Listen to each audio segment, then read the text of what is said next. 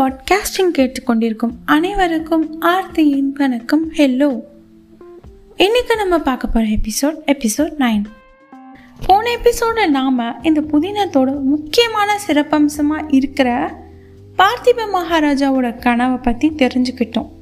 இந்த எபிசோடில் வேற என்னெல்லாம் நடக்குதுன்னு பார்க்கலாம். வாங்க. சித்திரங்கள்லாம் பார்த்து முடிச்சதும் அப்பான்னு தயங்கினா விக்ரமன். என்ன கேட்கணுமோ கேளு விக்ரமா. சொல்ல வேண்டியதெல்லாம் இப்போவே சொல்லிடு. இனிமே இந்த சந்தர்ப்பம் கிடைக்காதுன்னு மகாராஜா அன்பா கேட்டார். ஒன்றுமில்லப்பா இந்த சித்திரங்கள்லாம் எவ்வளோ நல்லா இருக்கு. இவ்வளோ அற்புதமான சித்திரத்தை வரைய எப்போ கற்றுக்கிட்டீங்க நம்ம சித்திர மண்டபத்தில் கூட இவ்வளோ அழகான சித்திரங்கள் இல்லையேன்னு சொன்னான் விக்ரமன். மகாராஜா விக்ரமனை கட்டிக்கிட்டு என் கண்ணு என்னோட சித்திர திறமையை நீ ஒருத்தன் பாராட்டினதே போதும். வேற யாரும் பார்த்து பாராட்ட வேண்டாம். என் மனசுல இருந்த ஏக்கம் தீந்துடுச்சுன்னு சொன்னாரு. ஆனா அப்பா எதுக்காக உங்க வித்தை இப்படி ஒழிச்சு வச்சிருக்கீங்க? இந்த ஆச்சரியமான சித்திரங்களை பத்தி நீங்க ஏன் வெக்கப்படுறீங்க? இந்த உருவங்கள்லாம் எவ்வளோ தத்ரூபமாக உணர்ச்சிகளை காட்டுது? இவ்வளோ ஆச்சரியமான சித்திரங்களை வேற யார் வரைய முடியும்? ஏன் இந்த இருட்டு மண்டபத்தில் இதை பூட்டி வச்சிருக்கணும்? எல்லாரும் பார்த்து சந்தோஷப்பட்டா என்னன்னு கேட்டான் விக்ரமன் இதோ கேளு விக்ரமா இந்த உலகத்தில் எவன் அதிகாரமும் சக்தியும் வச்சிருக்கானோ அவன்கிட்ட இருக்கிற வித்தையை தான் உலகம் பாராட்டும். காஞ்சியில் மகேந்திர சக்கரவர்த்தி இருந்தார்ல அப்போ ஒரு தடவை பெரிய வித்வத் சபை கூடி அவருக்கு சித்திரக்கார புலின்னு பட்டம் கொடுத்தாங்க. அவரோட சித்திரங்கள்லாம் ரொம்ப சாதாரணமாக தான் இருக்கும். ஆனாலும் அவரை புகழாதவங்க கிடையாது. இப்போ இருக்கிற நரசிம்ம சக்கரவர்த்திக்கு இந்த மாதிரி எத்தனையோ பட்ட பெயர்கள்லாம் இருக்குது சித்திரக்கலையில் சிங்கம் கான வித்தையில் நாரதர் சிற்பத்தில் விஸ்வகர்மா இப்படிலாம் உலகமே அவரை போட்டுருது ஏன்?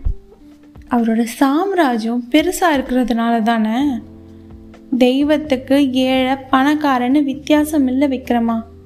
இறைவனுக்கு சக்கரவர்த்தி ஒன்று தான் செருப்பு தைக்கிற சக்கிலியனும் ஒன்று தான் ஆனால் இந்த உலகத்தில் தெய்வத்தோட பிரதிநிதியாக இருக்கிறவங்க கூட பெரிய படைபலம் இருக்கிறவன் பக்கம்தான் தெய்வமும் இருக்குதுன்னு நினைக்கிறாங்க. மகேந்திரன் ரொம்ப காலமாக ஜைன மதத்தில் தான் இருந்தான். அப்போலாம் சிவனடியார்களை துன்புறுத்திட்டு இருந்தான். அப்புறம் திடீர்னு அவனுக்கு நானுதயம் வந்துடுச்சு. சிவ பக்தன்னு வேஷம் போட்டான்.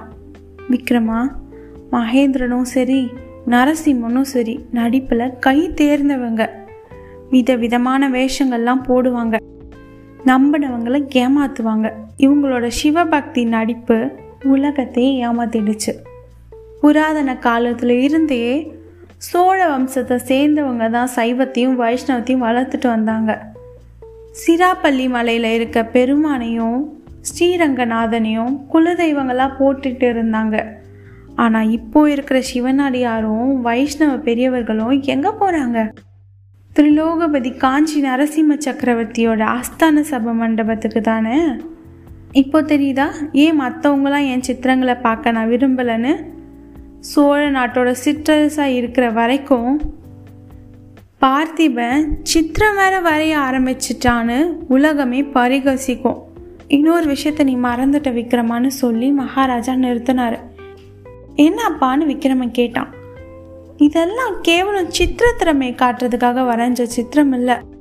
என் மனசில் இருக்கிறதையும் என் இதயத்துல இருந்து பொங்கி வந்த ஆசையையும் தான் சித்திரமாக வரைஞ்சிருக்கேன். இந்த சித்திரங்களை இப்போ பார்க்குறவங்களாம் சிரிக்க மாட்டாங்களா? வீணாசை கொண்டவன் எட்டாத பழத்துக்கு கொட்டாவி விடுறவன்லாம் பரிகசிக்காம இருப்பாங்களா? அதனால தான் இந்த மண்டபத்தை இப்படி இருள் சூழ்ந்ததாக வச்சிருக்கேன். எப்போ இந்த சித்திரங்களில் இருக்கிறதெல்லாம் உண்மையாக நடக்குமோ அப்போ தான் இந்த மண்டபத்துக்கும் வெளிச்சம் வர வைக்கணும். அப்போதான் எல்லா மக்களும் பார்க்குற மாதிரி மண்டபத்தையும் திறந்து வைக்கணும். அந்த பாக்கியம் என் காலத்தில் எனக்கு கிடைக்க போகிறதில்லை உன்னோட காலத்திலே அது நிறைவேறணும்னு என் ஆசை. என்னோட போர்க்களத்துக்கு நீ வர வேண்டான்னு நான் ஏன் சொல்கிறேன்னு இப்போ தெரியுதான்னு சொன்னார் பார்த்திப மகாராஜா. தெரியுது அப்பான்னு விக்ரமன். என் கனவை நிறைவேற்ற நீ உயிர் வாழணும். சோழ நாட்டோட உன்னதமே உன் வாழ்க்கையோட நோக்கமாக இருக்கணும் சோழர் குல பெருமை அடைகிறத பற்றி தான் உன்னோட நினைவில் அல்லும் பகலும் இருக்கணும். சோழர்களோட புலிக்கொடியை வேற எந்த நாட்டோட கொடிக்கும் தாழ்ந்து போகாமல் வானத்தில் பறக்கணுன்றத பற்றி தான் நீ எப்போவும் சிந்திச்சுட்டு இருக்கணும். நாளைக்கு மறுநாள் நான் போருக்கு கிளம்புறேன். யுத்த காலத்தில் இருந்து திரும்பி வர்றது நிச்சயம் இல்லை. போர்க்களத்தில் இறந்து போகிறவங்க வீர சொர்க்கம் போவாங்கன்னு புராணங்கள்லாம் சொல்லுது. ஆனால் நான் அங்கே போக மாட்டேன். திரும்பி இந்த சோழ நாட்டுக்கு தான் வருவேன். இந்த காவேரி நதி பாயிற இந்த சோழ நாடு தான் எனக்கு சொர்க்கம். நான் இறந்ததுக்கு அப்புறம் இந்த சோழ நாட்டோட வயல்கள்லேயும் கோயில் குளங்கள்லையும் நதிக்கரைகள்லையும் தென்னந்தோப்புங்கள்லையும் தான் இருப்பேன். அப்போ பார்த்திபன் மகனால தான் சோழர் குலம் பெருமை அடைஞ்சதுன்னு மக்கள் பேசுறது என் காதில் விழுந்தா அதை விட எனக்கு சந்தோஷம் வேறு எதுவும் இல்லை. எனக்கு நீ செய்கிற ஈம கடனும் இதான். செய்வியா விக்ரமான்னு கேட்டார்.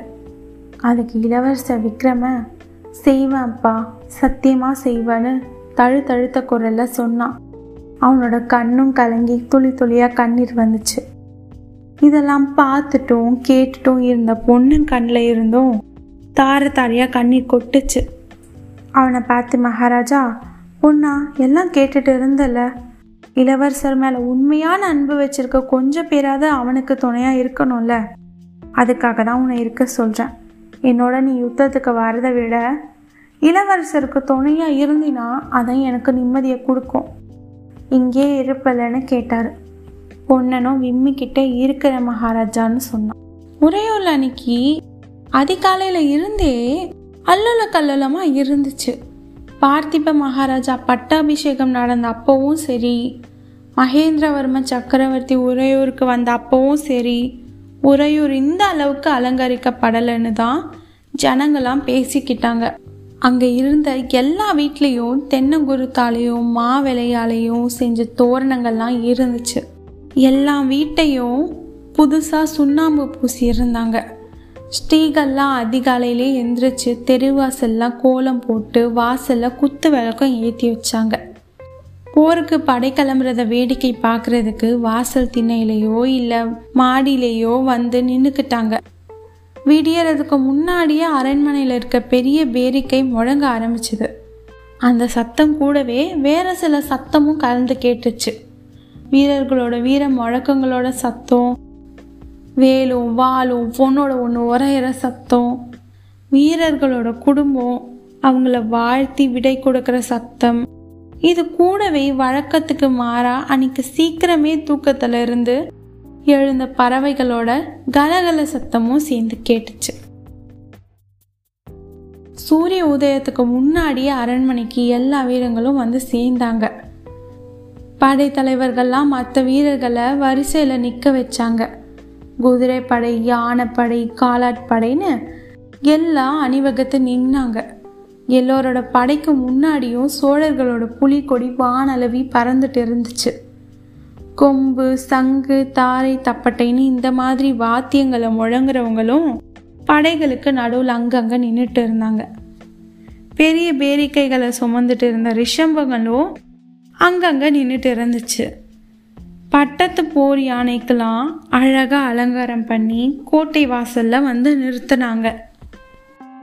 இப்படிதான் ஒரே ஒரே போருக்கு ஜே ஜேன்னு தயாராகிட்டு இருந்தாங்க. இதை பார்க்கும்போது ஒரு ஊரே ஏதோ திருவிழாக்கோ இல்லை ஏதோ ஒரு விசேஷத்துக்கோ தயாராகிற மாதிரி இருக்கு. அவ்வளோ உணர்ச்சியோட இந்த போருக்கு உறையூரில் இருந்த மக்கள் எல்லாரும் ஆயத்தமாகிட்டு இருக்காங்க. ஆனால் போர்க்களத்தில் என்ன நடக்க போகுதுன்னு தான் தெரியலை. வெற்றி பார்த்திப மகாராஜாக்கா? இல்லை நரசிம்மவர்ம சக்கரவர்த்திக்கா? இதெல்லாம் அடுத்த அடுத்த எபிசோட்ஸில் பார்க்கலாம். அதுவரை கதைகளுடனும் நல் வார்த்தைகளுடனும் மீண்டும் உங்களை சந்திக்க வருவது ஆர்த்தி.